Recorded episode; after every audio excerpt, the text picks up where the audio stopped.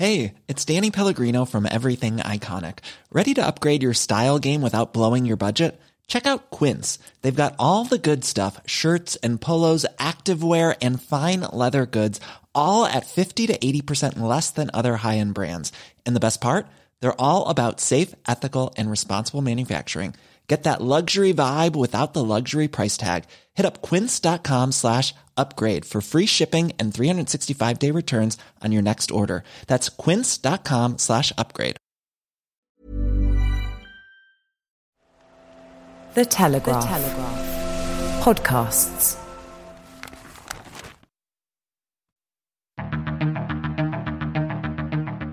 I'm Francis Dearnley, and this is Ukraine, the latest. Today, we examine President Zelensky's warning that Russia is considering carrying out a terrorist attack at the Zaporizhzhia nuclear plant, report on a Ukrainian strike against a bridge in Crimea, and hear from attendees at the Ukraine Recovery Conference.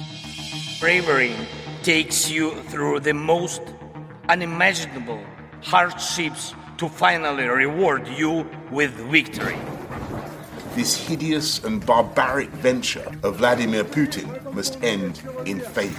We need a military strategy for Ukraine to gain a decisive advantage on the battlefield, to win the war. Nobody's going to break us. We're strong. We're Ukrainians. Every weekday, we sit down with leading journalists from the Telegraph's London newsroom and our teams reporting on the ground to bring you the latest news and analysis on the war in Ukraine. It's Thursday, the 22nd of June, one year and 118 days since the full scale invasion began.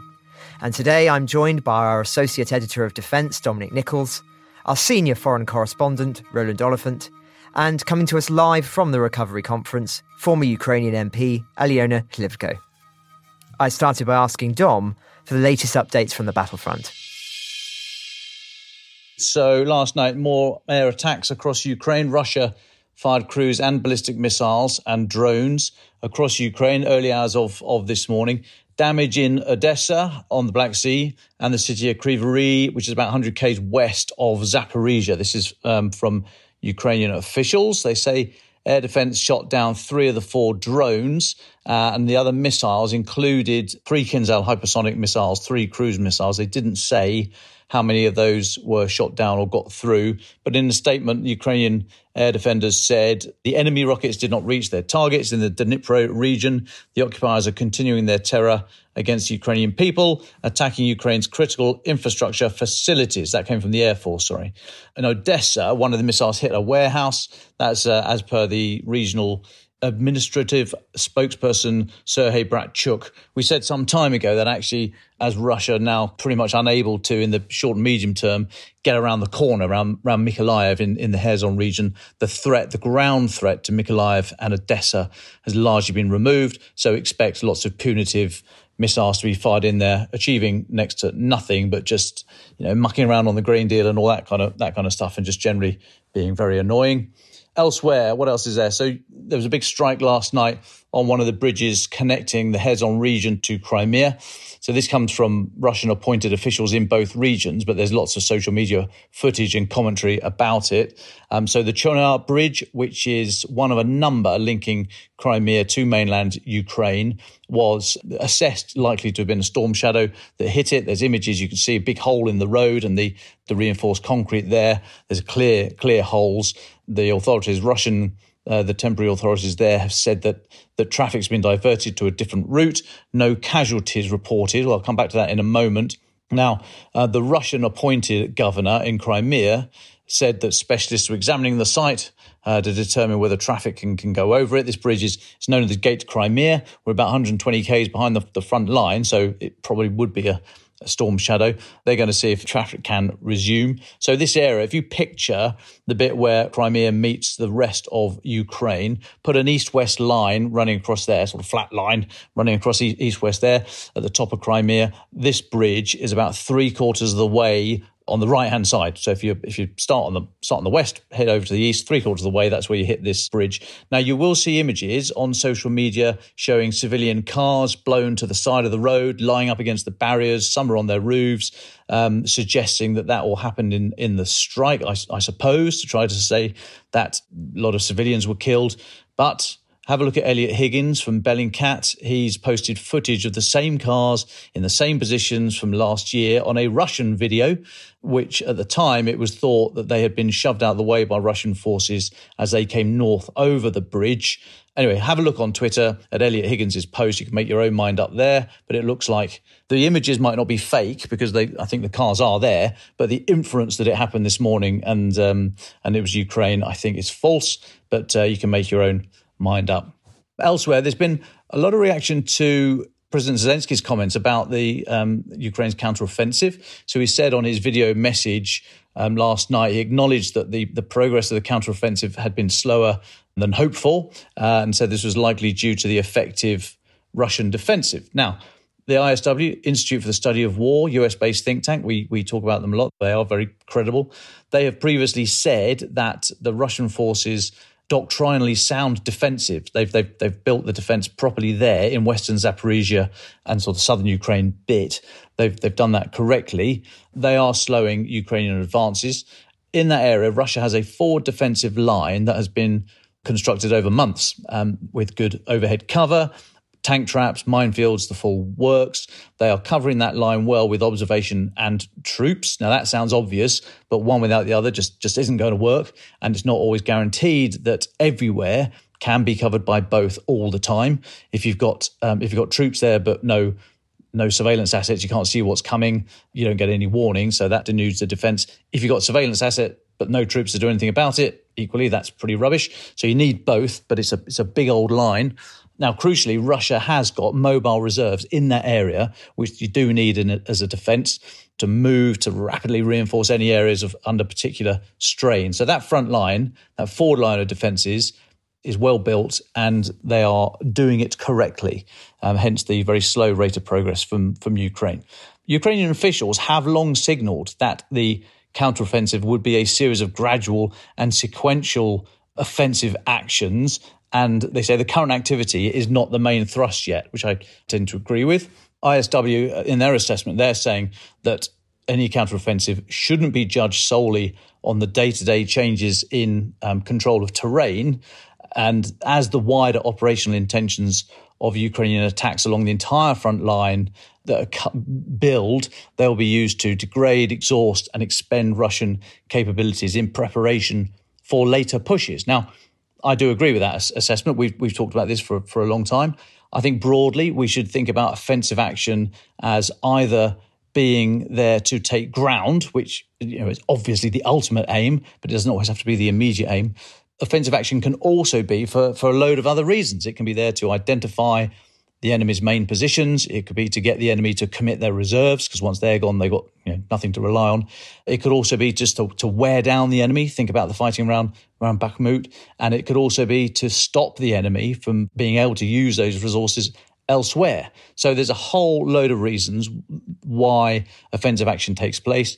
I think Ukraine are are testing, adjusting. They're they're seeing what they can do. They're seeing how effective their offensive action is and how effective Russian defense is. So I would suggest we don't read too much into the reports of how well they're doing. It'll be it'll be weeks before we can tell that. But I would I would use the outpouring of of frothy analysis saying Ukraine is finished. Um, and they can't uh, they, they can't do anything, and you know all the rest of it. I would use those to helpfully highlight who the idiots in the room are, um, highlight which accounts we can all stop following, and where uh, where these so-called experts um, need to go back to their books, spend a bit more time with the uh, you know the likes of Sun Tzu, Clausewitz, and um, obviously the OG of the lot, Francis Dearnley. less less Sun Tzu, more Sun Who, I think, in my case. Uh, but thanks, though, Dom. Before I go to discussing political updates, you addressed the House of Commons Defence Select Committee yesterday, wearing a very Swiss jacket and tie combo, it must be said. What were you asked about? So I was asked to speak to the Defence Select Committee. This is all about military procurement, i buying and, and building stuff. And the, the central question so, why has the British Army in particular, but the forces more broadly, but the British Army in particular in recent years just seems to have got themselves in a right old pickle over procurement? Basically, uh, you know, an army is uh, essentially needs needs big green boxes on tracks and wheels, loads of guns, um, and some people inside them. Okay, that's generally what you know an army builds needs. Now, that's not been revamped for decades in the in the British Army. We've spent three billion pounds on Ajax, which is the new recce vehicle, reconnaissance vehicle, but it's heavier than when the Chieftain tank was first brought in. So it's, you know, we, we like to think of recce vehicles being light, nimble. They can zip around the battlefield. They don't get seen. Well, this thing's pretty enormous, and it's and it's not in yet. And then Ajax is supposed to be just the carrier for Morpheus, Morpheus being the digital spine of the future battlefield. And I hear that Morpheus as a comms system in all sorts of trouble as well. You know, contrast that with countries like um, Estonia and some of the other members of the of the NATO alliance, where you know I've probably got it. I'm probably a bit out of date, but I think Estonia has got just very very low figures, low um, dozens of people in their entire procurement branch, and yet they seem to be able to update themselves much much quicker, much more effectively. And there is an argument for having a very clear idea of what your biggest threats are, uh, what role you want to play either in an alliance or if you want to try and do everything yourself, and then what your priorities are. And if you get that thinking right, then you, you, know it should be fairly straightforward, maybe, but less complicated than we seem to make it. There are two things to think about here. There's there's COTS, which is called which is known as commercial off the off the shelf. So you know, quick, you can just go and buy it. You, you see the you see the thing you like in service somewhere else, you just go and buy it. So it can be quick, you can have fixed costs, but of course that kit is only going to be as good as anyone else who buys the same stuff. There will be differences in training and standards and so on, but the kit itself is the same. So you then either go for MOTS, which is called military off the shelf or sometimes modified off the shelf, or a bespoke thing where you, where you build it all yourself. And that is very attractive because it stimulates your own defense industry. There's defense sovereignty, so you don't have to rely on other people and you can get first rate kit because you're you are buying it. It's brand new. You can put in all the new technology and so on and so forth. But if you are there, right at the leading edge of technology and innovation, things don't always go right. There's going to be cost overruns and time overruns and all the rest of it. So the the inquiry that was opened yesterday was looking into where where are the mistakes, what what is happening, and I was essentially arguing that, in my view, the structures and the processes and the accounting procedures are all good, are all sound in the MOD but they're just not used. Decisions don't get taken at the right time. Decisions, are, you know, can, the can's kicked down the road. We come back six months later, we're talking about the same old thing. So the, all the working groups and the structures and, and what have you are there, but if you don't use them properly, then nothing ever ever happens, and then you you end up with the thing too big to fail. Ajax is now, as I say, three billion pounds been spent on it. It's going to be a brave minister, brave prime minister that cancels that program yeah, there is an argument to say, well, scrap it and go and buy CV90 from from Sweden, but that's a load of money down the drain. Which which you might say, well, that's that's what you get if you're trying to break physics and bring in new stuff. You've got to kiss a lot of frogs, and and sometimes your money's not going to immediately come back to you in terms of capability. So it's a really thorny issue. But just at the moment, in the last couple of decades, the British Army in particular, and this is not doesn't mean the other two services are completely out of the woods, but we just don't seem to have got that right at the moment. So that was the start of the of the inquiry. There will be many more such sessions. Well, thanks, Dom. Let's hope they were listening. Given our extensive coverage of the issues around Zaporizhia, I'm just going to start the political segment by talking about that. President Zelensky has given a warning this morning saying that Ukrainian intelligence agencies have received information showing Russia is considering carrying out a terrorist attack at Zaporizhia nuclear plant involving a release of radiation. In a video statement on Telegram, he said Ukraine was sharing the intelligence with all of its international partners. He didn't say what this intelligence was, and he didn't say exactly what they were asserting in detail. We obviously can't verify the claims, but there are some who are arguing that it should be seen in the context of the recovery conference, which Roland will be discussing shortly. Bear in mind, though, that similar dismissals were made around Zelensky's warnings on the Kakhovka Dam, and we all know what happened there. Clearly, the UN is concerned with the head of the International Atomic Energy Agency, Rafael Grossi, making numerous appeals to both Ukraine and Russia on his recent visit, which we reported. But is it truly inconceivable that Russia would plan some kind of incident there if they thought it would give them some kind of tactical advantage. And I think many would answer in the negative, given what we have seen in recent months. Dom, just briefly on this story, words matter in this context. Can you just give us a very quick uh, recap of the difference between intelligence and information? Yes, it is always worth uh, reminding ourselves of this. There is no such thing as intelligence information. It's like fingers down, fingernails down a blackboard for me every time I hear that. It's just horrific. So there's information, and intelligence is the information plus an assessment. Now, that assessment takes into account a number of things. Firstly, the reliability of the source. Has it come from a human, for example? And if so, what is that human's motivation? Has this individual been used before, such that you think they're, they're pretty good for their word and, and what they're offering? Are they untested? Do you think that maybe they're just telling you what they think you want to know, what you want to hear, either to get money or to get themselves out of a situation, out of the country, and so on and so forth? So, what's the motivation there if it's human? If the source is technical, such as intercepted communications or um, intercepted electronic emissions suggesting certain weapons or other military means are being moved about or readied for use, how definite are those signals? Could they mean different things in different circumstances? So that's the, the source of the information. And then you have to make a judgment. And an intelligence analyst then makes a judgment of how credible that information is. How likely is it to be true? And then even if the enemy has the capability, is there a precedent? So, for example, Russia has the means and opportunity to do something at the Zaporizhia nuclear power plant as much as it has the means and opportunity to fire cruise missiles at schools in Kiev but they are viewed very differently in terms of the wider context and precedents. So the eventual intelligence, which, as I say, is the information plus all that assessment, that eventual intelligence, the production of it, if done properly, it should be shrouded in caveats. There should be all sorts of qualifying statements and footnotes and all the rest of it. You shouldn't, you shouldn't just say, there are weapons of mass destruction over here. There should be all sorts of bits saying but there might not be, or the person telling us this might might be trying to you know pull our chain or X, Y, and Z. So you know you've got to be very very careful when somebody is saying this is happening. We're basing that on intelligence. You've got to think about all the all the component parts of that of of what intelligence is because it is not out and out factual information. It comes through all sorts of analysis, and there are many, many ways for it to be got wrong, basically. So, yeah, always be careful if someone uses the phrase intelligence information. That to me is another signal that the person I'm speaking to doesn't really know what they're talking about.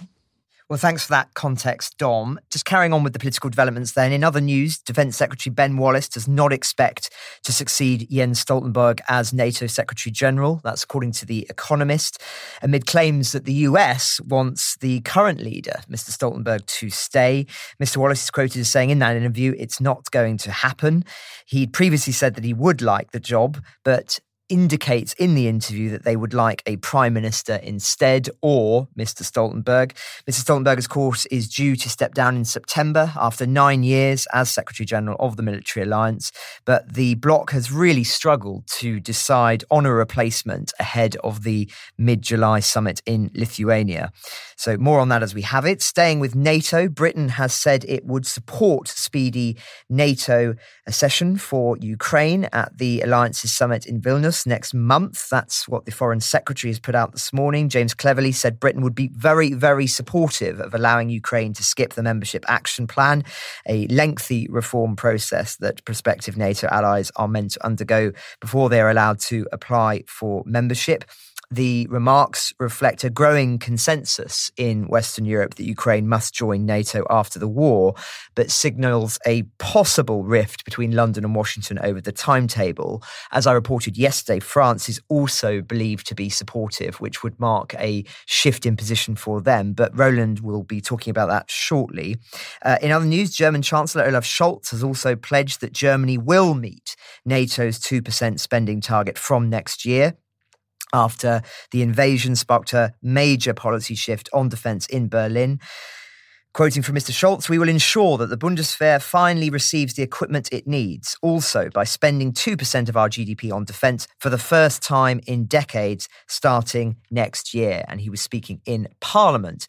Quite a moment, though there remain concerns from certain figures in Berlin that due to inflation and other economic factors, in real terms, the impact on the size and scale of Germany's army may not quite match the rhetoric that came out of Berlin after the invasion of it being a Zeitenwende, of a, a world changing moment. Indeed, Germany has sort of shifted, I think, in terms of deciding to prioritize the support it provides for Ukraine directly, as opposed to building its own armed forces. And it has served as one of the core providers of support to Ukraine in terms of material. Now, staying with Germany, Dom has spoken about the counteroffensive, and Scholz has also urged NATO leaders meeting in Vilnius next month to focus on ramping up Ukraine's fighting capacity during its ongoing counteroffensive. He said we should look soberly at the current situation. Uh, has itself said that a NATO membership is not the question whilst NATO is carrying out its war against Ukraine. That's why I am putting forward that we focus in Vilnius on what is now an absolute priority that is, to strengthen the fighting power of Ukraine. Perhaps an indication there of a growing recognition that there are vital components needed for a major offensive to be successful, namely air power.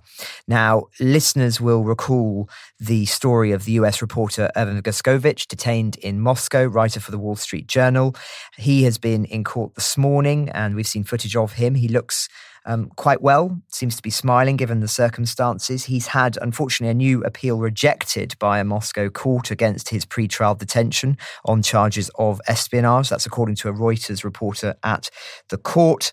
He is, of course, 31, was arrested back in March, accused by Russia's FSB of collecting military secrets in uh, Yekaterinburg and other cities, which outraged journalists and politicians around the world, as we've covered at length. His parents, who left the Soviet Union uh, for the United States in 1979 were present in the court, but the US ambassador, Lynn Tracy, was not allowed inside the room, we understand. Of course, uh, the Wall Street Journal vehemently denies the accusations against Mr. Gershkovich, who was accredited by the Russian Foreign Ministry. And the US says he was wrongfully detained and is demanding his release, as are many other world leaders. So that's where we are in the political world. Roland, thank you for your patience. There are a few subjects I wanted to hear your perspective on on, not least the recovery conference, which I know you've also been attending. But perhaps we can start with your interview with Ukraine's Minister of Foreign Affairs. What did he say to you? Yes, I was lucky enough to have a relatively lengthy conversation with Dmitry Kuleba yesterday down at the recovery conference. It was a fairly wide ranging conversation, as wide ranging as we could make it in the, the allotted space of time. We covered this knotty question of Ukraine's possible membership of NATO. We covered the counteroffensive we talked about all kinds of things. The recovery conference um, itself. I mean, starting, I suppose, with the counteroffensive, I think it's, it's, pretty topical. I was speaking to him just after um, President Zelensky had told the BBC that look, it's not going as quickly as they might have liked. And his comment was, "Look, there's there, there's two big challenges with the counteroffensive. The first and the biggest is the reliable supply of artillery ammunition." And he said that in terms of weapons diplomacy, um, Ukraine has now conquered all all of the summits. Um, so every every category of weapons system that Ukraine has asked for over the past year is now being supplied. You can quibble about how quickly it's delivered, whether it's enough, things like that. But fighter jets, modern tanks, air defense systems, long range precision missiles, Britain supplying a Storm Shadow, every category has now been achieved and unlocked, and that was a huge diplomatic effort um, on, the part of, of, the Ukrainian Foreign Ministry. Um, but the the unconquered summit, he said to me, is uh, the sustainability of, of, artillery ammunition. And and the second problem he he talked about is um, Russia's dominance in the air.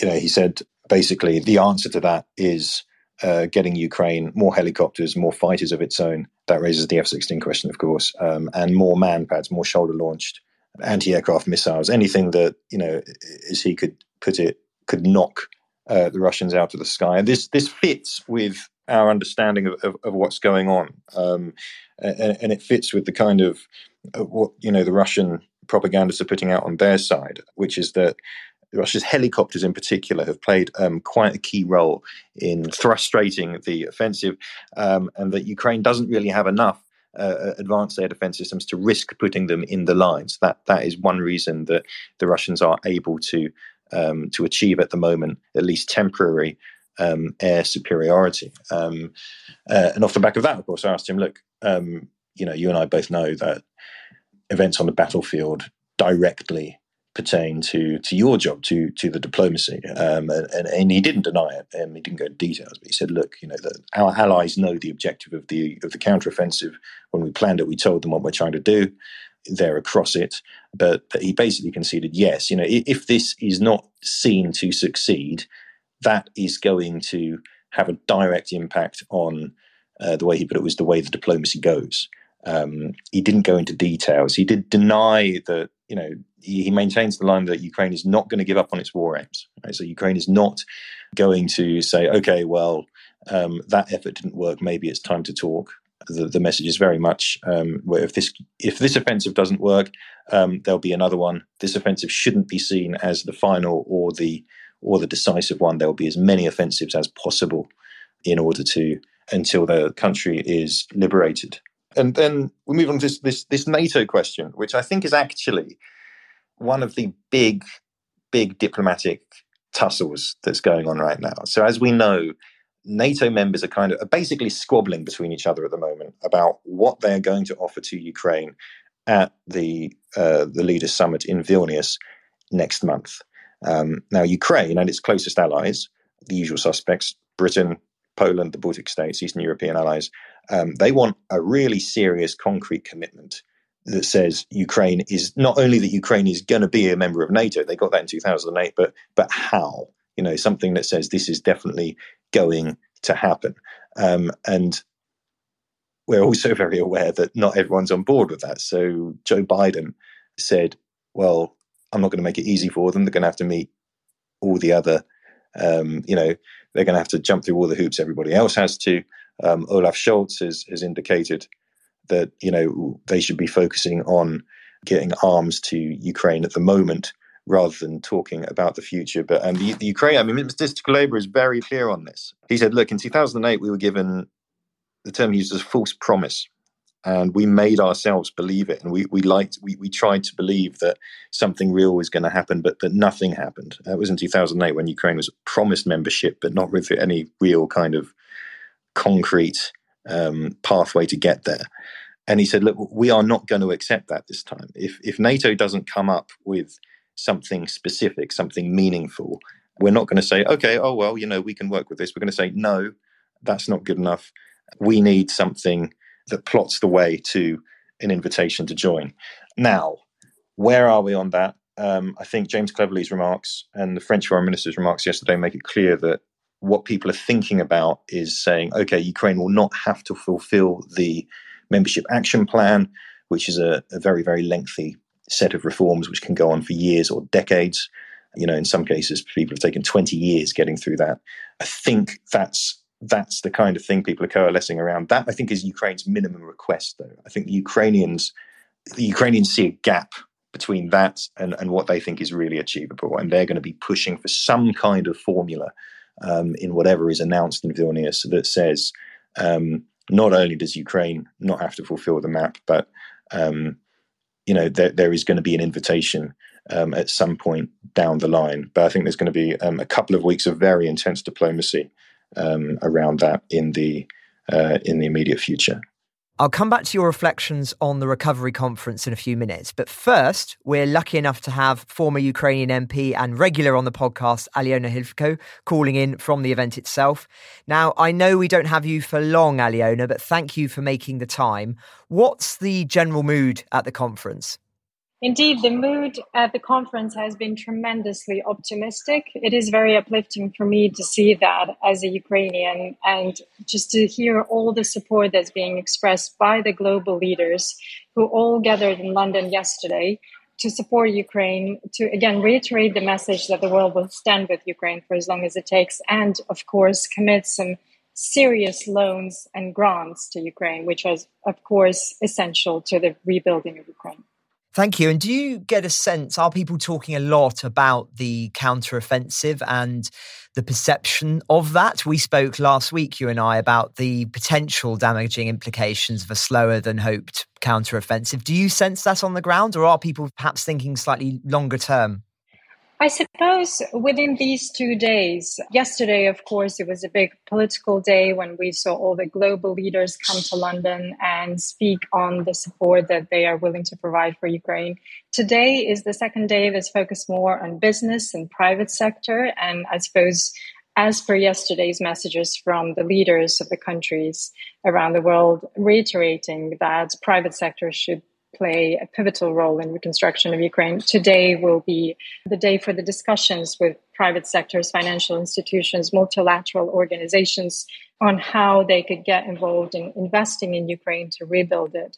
So I think the conference is actually, that's probably why the mood is quite optimistic. It is focusing more on the future and the bright, victorious future, in fact, where there are no longer missiles flying over everyone's heads and we can actually plan for sustainable and long term development of Ukraine and development into a more efficient, a greener country without any history of, you know, even Soviet infrastructure trace and um, all the projects and the engineering ideas that were prevailing at that time when most of Ukraine um, is is built by they're looking at how to improve that.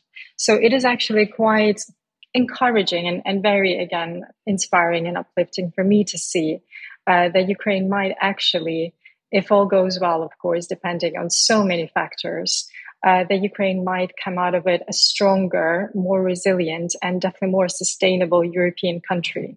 Now of course the topic that prevails um, in discussions, both public and private, amongst individuals, is the conditions at which that recovery and that rebuild and all of that necessary investment will come into the country. Um, it's not so much about the counteroffensive and not so much about when the war will end, but um, about the status um, of the country, about the state of affairs within the country when the war ends. So everything from the proper good governance um, processes to transparency to combating corruption um, to freedom of speech even and media and uh, the civil sector that will provide and support that transparency in the country. I suppose those are the topics that are a bit more pressing during these two days. Yes, it was very interesting seeing Zelensky yesterday in his remarks before the conference opened, talking about that transformation of the country that he sought to see as part of this conference. And I think that took some people by surprise. They thought the focus would be very much still conversations around the restoration of the country purely in terms of rebuilding, as opposed to actually seeing this more, I suppose, simplified westernization of the country, at least in economic terms. Obviously, there's been a lot of conversation in recent months about about different countries' attitudes towards the war in Ukraine and towards Ukraine itself. Have you got that sense on the ground speaking to people from various countries in Europe and around the world, or do you see a broader sense of, of unity? I think it's safe to say that everyone who has arrived to this conference, all the countries' representatives, heads of states, and chairmen and chairwomen of the companies, they've all arrived with one uh, joined agenda to help Ukraine. So everyone here is determined to keep supporting Ukraine. Therefore, the atmosphere is quite positive towards Ukraine. There are no big doubts voiced apart from the ones about sustainability of investment and the security of it and of course the you know the course of, of action of the country after the war um, so i would say that this support is quite solid and just to build on on that point uh, we have heard so many various opinions about, you know, the United States, for example, going into the re-election cycle and how the support for Ukraine, especially the financial one, might be dwindling down a little bit. Whereas yesterday, um, Antony Blinken just announced another uh, massive aid package of $1.3 billion. Um, and now the total US financial aid to Ukraine amounts to $64 billion in total. That is a, an enormous uh, sum of money. Now, of course, everyone understands that still the biggest burden of sacrifice, of fighting this war, is still on Ukraine's shoulders. But just seeing that financial support still coming is extremely reassuring. We have seen the UK uh, backing 300 billion worth of loans to World Bank for Ukraine. Uh, providing their security guarantees. And I spoke about some members of parliament from the UK last night about that and how solid they were on that decision. So there's certainly no doubt about that. And of course, the EU has uh, committed $54 billion over the, the next three years, 2024 all the way through 2027, to help Ukraine recover, to sustain the economy, of course, to help people get their pensions and, and all the social aid uh, that they need, and to look at the recovery that is already ongoing, actually, because as we speak, as the missiles keep flying above Ukrainians' heads and destroying civilian infrastructure, right behind that, we are seeing the, the roads getting rebuilt, the bridges going back up, and many hospitals uh, getting rebuilt as we speak because that infrastructure is crucial for people's survival. So it was fascinating to see, a of course, the determination and resilience of, of the Ukrainians who were there at the conference, but also all the international support that was not waning one bit. Just wondered if there'd been any reaction to the news overnight that Ben Wallace seems to have counted himself out of the, the race for Secretary General. I mean, he's, he's not out of it yet. The vote hasn't happened yet, but he's effectively said in an interview with our, uh, our friend and colleague Shashank at The Economist that he, he doesn't think he's going to get the job. Has there been any, any rumblings of that around the uh, conference this morning? Well, interestingly enough, Dom, just to talk about some perhaps divisions within the audience, those were um, maybe the only intrigue that was amongst many international participants as to who's going to lead NATO next. Because as we know, and you've discussed it in the podcast a few days ago about various candidates from different countries, be it Estonia, Denmark, or the UK. Um, I think the Ukrainians are definitely fully behind Ben Wallace, and we were really hoping, as much as I talked to the policymakers, they were all very much hoping that Ben Wallace, being such a strong advocate for Ukraine, will take the lead in that race. Um, that has been slightly disappointing, but I think you know things are still not determined yet, and the prevailing feeling was still that um, the current uh, Secretary General Jens Stoltenberg will still continue being the head of NATO, and that is still quite reassuring for Ukrainians. But of course, amongst the international participants, I think that race is definitely something that everyone is talking about. Any other thoughts for us before you go? I suppose I am really excited to hear what the private sector says about Ukraine today and tomorrow, because there's also another event organized at London Business School all day tomorrow, talking specifically to um, small, medium, and large businesses from Ukraine, the UK, and internationals, in fact.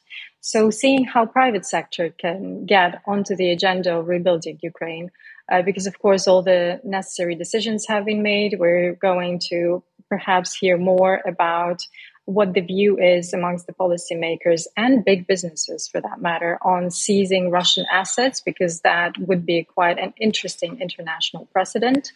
Um, but I would be very happy to come back on the podcast within the next few days and tell you all about the meetings that I've had with businesses who are meeting in London to support Ukraine today. Thanks, Aliona. We'll definitely try and get you on soon to reflect more on that. Roland, turning back to you, you've been at the conference as well, but as a journalist, what are your observations? Let's start with the positives. Um, I, I, mean, it it brought a lot of people together. This this conference. It's a, it, it it's a very impressive show. Um, I think there's something like a thousand delegates, um, dozens of governments, um, huge number of big big name, you know, private industry um, is there. So as a as a show of support as a kind of exercise in in performative propaganda, very effective. You know, we saw the you know the speeches by Rishi Sunak, um, addresses by by Zelensky. Um, very firmly um, restates, if it needed restating, uh, Western commitment and support. And because simply by dint of the fact that this is about reconstruction and recovery, um, and it's talking about what happens after the war, um, that in itself kind of you know is a strong signal that the West is in this for the long haul and and that that you know that is important. I think if we weren't talking about um, you know reconstruction of Ukraine now, a lot of us would be asking, well, why aren't you talking about it? Um, I think that's important. In terms of concrete stuff, I mean, the, the only really concrete development um, that came out of this was um, various moves towards kind of war insurance. Um, to, to to kind of reassure to to you know reassure private investors that if you if you do invest in the reconstruction of Ukraine, if you go in there before the war is over or even after the war is over, while there's still you know a security threat from Russia, um, you're going to be safe. Um, uh, Mr. Kuleba said to me, "Look, that is important. All right, that that do not underestimate how important um, that is." But um, I think I think there's definitely some gaps as well. For a start, the emphasis at this at this conference is all about the private sector, um, kind of obsessively so. My understanding is that that was that was the British government's insistence, and I, I, kind of suspect that's because we've got a conservative government and they're you know obsessed with the private sector. Um, it's kind of a mantra. I think the reality is that the scale of the investments in the reconstruction um, that we're looking at is something that's going to have to be shouldered by states. Um, I, I, don't think this idea that the private sector is going to do everything is um, really holds water. Um, and and there's a lots of things that just you know people don't want to talk about. So there's lots of talk about um, make Russia pay. This is another one of the mantras um, that was going around. Russia has to pay for the construction. Ultimately, Russia will pay for the construction. Well, how? You know, the Ukrainians would like to see Russia's frozen assets, sovereign assets, as well as the assets of you know, various sanctioned oligarchs, um, not only frozen but um, seized and reappropriated for reconstruction. Uh, but absolutely no one seems to have any kind of appetite for doing that. Um, I think partly because they're afraid of Russian retaliation for their own assets inside Russia, partly because of kind of warnings about, you know, what what, what that does to investor confidence, uh, the euro as a as a reserve currency, um, things like that. Um, I, I, put that to Mr. Kuleba as well, and he said, "Look, we'll get there." Countries are reluctant to talk about that, and there is a very long, difficult path to go down before we get there. But he seemed pretty confident eventually um, that question will be resolved. And and and if you'll forgive just a slight, I don't know, a slight bit of cynicism. I mean, I felt, and maybe this is just me, and and and you know. A kind of instinctive aversion to people in nice suits in five star hotels, kind of deciding the fate of the world. But um, there's a lots of discussion about things like reform and the conditions uh, that will be attached to Western investment in Ukraine and and support and, and anti-corruption and and so on and so forth. It's really a conversation for Ukrainians themselves, um, and I assume it's taken place. But it would have been nice, I think, um, to see it approached slightly from the other way um, about the, the, the social contract, because all these questions about how much money are you going to get, um, how is it going to be spent, um, all of that um, actually leads to a much, much bigger question, which is the question of what kind of a country is Ukraine going to be after the war? What kind of a country are Ukrainians going to have after the war? And it's all very well talking about X billion pounds from the World Bank, things like that. But but but what's what's the social contract going to be for the guys and, and the women who've been asked to make immense sacrifices um, you know, to win this war. Um, you know, what what what part of the state is going to be? I don't know. You know, privatized. What's the healthcare system going to look like? What's what's education going to look like? Um, all these kinds of things. That is obviously, you know, it, it's a major question. It's not a new question. Um, it's a question that's come up perennially, um, especially since you know the, the, the 2014 revolution, because um, that was partly about that. And, and, part of the answer is there is a big consensus about moving towards um, the European Union, about gaining uh, membership of the European Union, and, and, that, of course, entails you know certain reforms and having an economy in a certain place. But there are very, very big questions to be answered, um, which I think only really Ukrainians can answer about, you know, the shape of post-war Ukraine, what this country is going to look like, and what it means, not for kind of, you know, the balance sheets of, of investments or kind of, you know, the World Bank's reports, but what it means for, uh, you know, ordinary individual Ukrainians, how it is going to affect their lives um, in the future. Just on the on the sort of hard security side of the conference, what chats were there about security guarantees in as much as the EU being seen as as having some a stronger voice here. A lot of the chat about Ben Wallace suggesting he's not in the running anymore for NATO Secretary General is the thought that actually it should come from, a, if it's a European country, should be somebody inside the EU, which is, a, you know, suddenly the EU is being thought of as a much greater hard power actor than it than it has hitherto. I wonder if there was any chat about that around the around the bazaars, and just generally, was it was it a quite a quite an upbeat conference in terms of people were seeing business opportunities and the future and who's going to do what deals, or was there almost overlooking the fact that there's a massive a massive hurdle to get over before that can really be uh, engaged with? Well, the, the, first thing is to issue the caveat, Dom, which is that um, you know the press at these things are kind of you know the the absolute underclass, um, and press access was actually pretty pretty bad. So the ability to kind of mingle around and and talk to people and get the sense of what was going on was limited. We were kind of confined to a, uh, a press area at the back. You had to basically speak to other journalists. Um, you know, at certain points, um, people would come and give press conferences, um, and if you wanted to go to the toilet, you had to be escorted. Um, so I must say, it was not an especially transparent um, conference, and and that, of course, hinders my ability to tell you um, what the mood was in all those kind of casual conversations.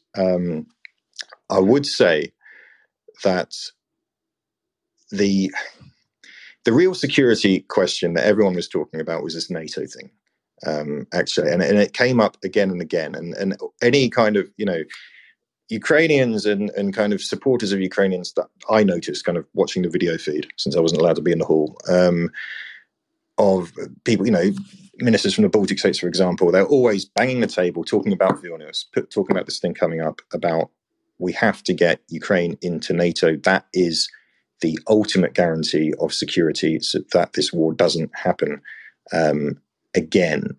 Um, and my own impression, and it's the kind of thing I've picked up from little scraps and conversations here and there. I probably couldn't, you know, properly source it if you asked me, but my impression is that perhaps the conversation about NATO is kind of moved a little bit further even than um, the conversation about um, Europe, because of course ascension to Europe is going to be very, very, you know, a long and, and, and lengthy process. Um, and I, I, came away kind of thinking maybe, you know, if, if the French and the Brits are serious about kind of pushing to waive MAP and things like this, um, you know, maybe we will actually end up with maybe next year or something, a formal invitation for, for Ukraine to join NATO, while the long slog of getting into Europe is kind of kicked down the road a little bit further. That said, I mean, there was talk about, you know, look, um, ultimately, this is strengthening the, the European single market because Ukraine is going to be in the EU. So, you know, it's great for European companies to go and invest there um, and things like that. It is the end of our time, unfortunately. So, it is the time for our final thoughts. Dom, can I start with you? So, I have been thinking about this counteroffensive, and I'm trying to wonder when it's going to change from a, a verb to a noun for starters. And what I mean by that is um, a verb is a very active word. It's it's all very um, very busy, and it's got a start, a middle, and an end. And it, I think it can set unrealistic expectations. We we look to when we talk about the counteroffensive as a as a verb, we look to it to have a clearly defined action. Um, any opaque finish confuses and upsettles us. And not only as a verb, we expect it to do things, but we, in the context of a counteroffensive, we expect those things to be large, impressive, clear in purpose, and very obvious when it's when it's finished and finished successfully.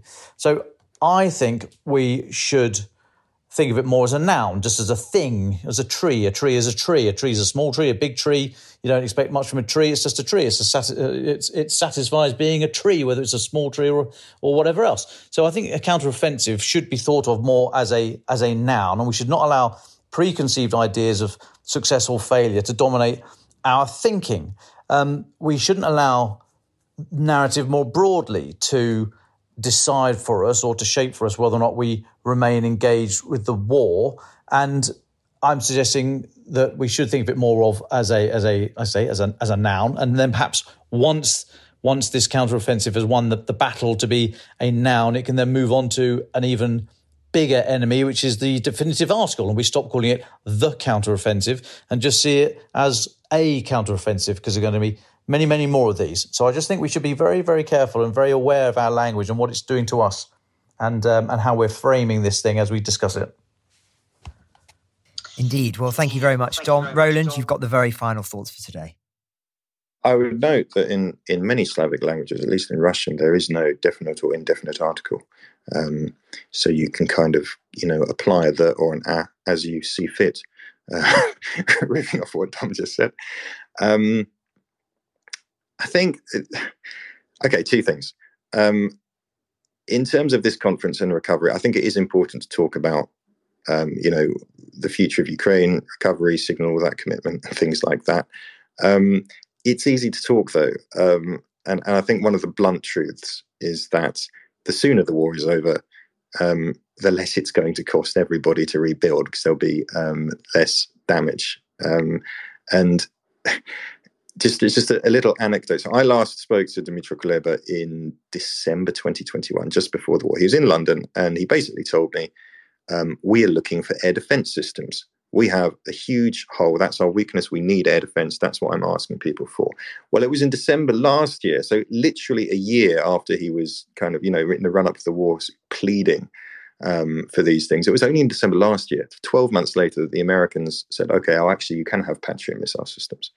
Um, and we've seen the same thing over and over again, as, as we've talked about um, continuously um, on this podcast the tanks, the F 16s, things like that. Um, you know, it's it's all very well to talk about you know who's going to go and build a, a, solar panel factory in I don't know Kharkiv region somewhere down the line, um, but you know who's going to build a new production line for artillery shells right now. Um, I think that's that's an important thing. The other thing I'd like to note, um, if I may, looking at Russia, um, is that the Russians have now formally outlawed um, the World Wildlife Fund in Russia, um, which is, I mean, I, I, find that particularly sad because I think that was an organization that, um, you know, drew on the best of that country. Um, some remarkable scientists worked there. Um, and they did a huge amount in a fairly non, non-political kind of way um, to kind of preserve Russia's uh, wildlife diversity. And but but it's part of a pattern, obviously. I mean, it is it is about for the Kremlin now the elimination of any um, any kind of independent, non-sanctioned um, organization whatsoever. Um, so that is, you know, just another grim turn of the screw um, over in Moscow. Ukraine the Latest is an original podcast from The Telegraph. To stay on top of all of our Ukraine news, analysis, and dispatches from the ground, subscribe to The Telegraph. You can get your first three months for just £1 at www.telegraph.co.uk slash Ukraine the latest. Or sign up to Dispatches, our Ukraine newsletter, which brings stories from our award-winning foreign correspondents straight to your inbox.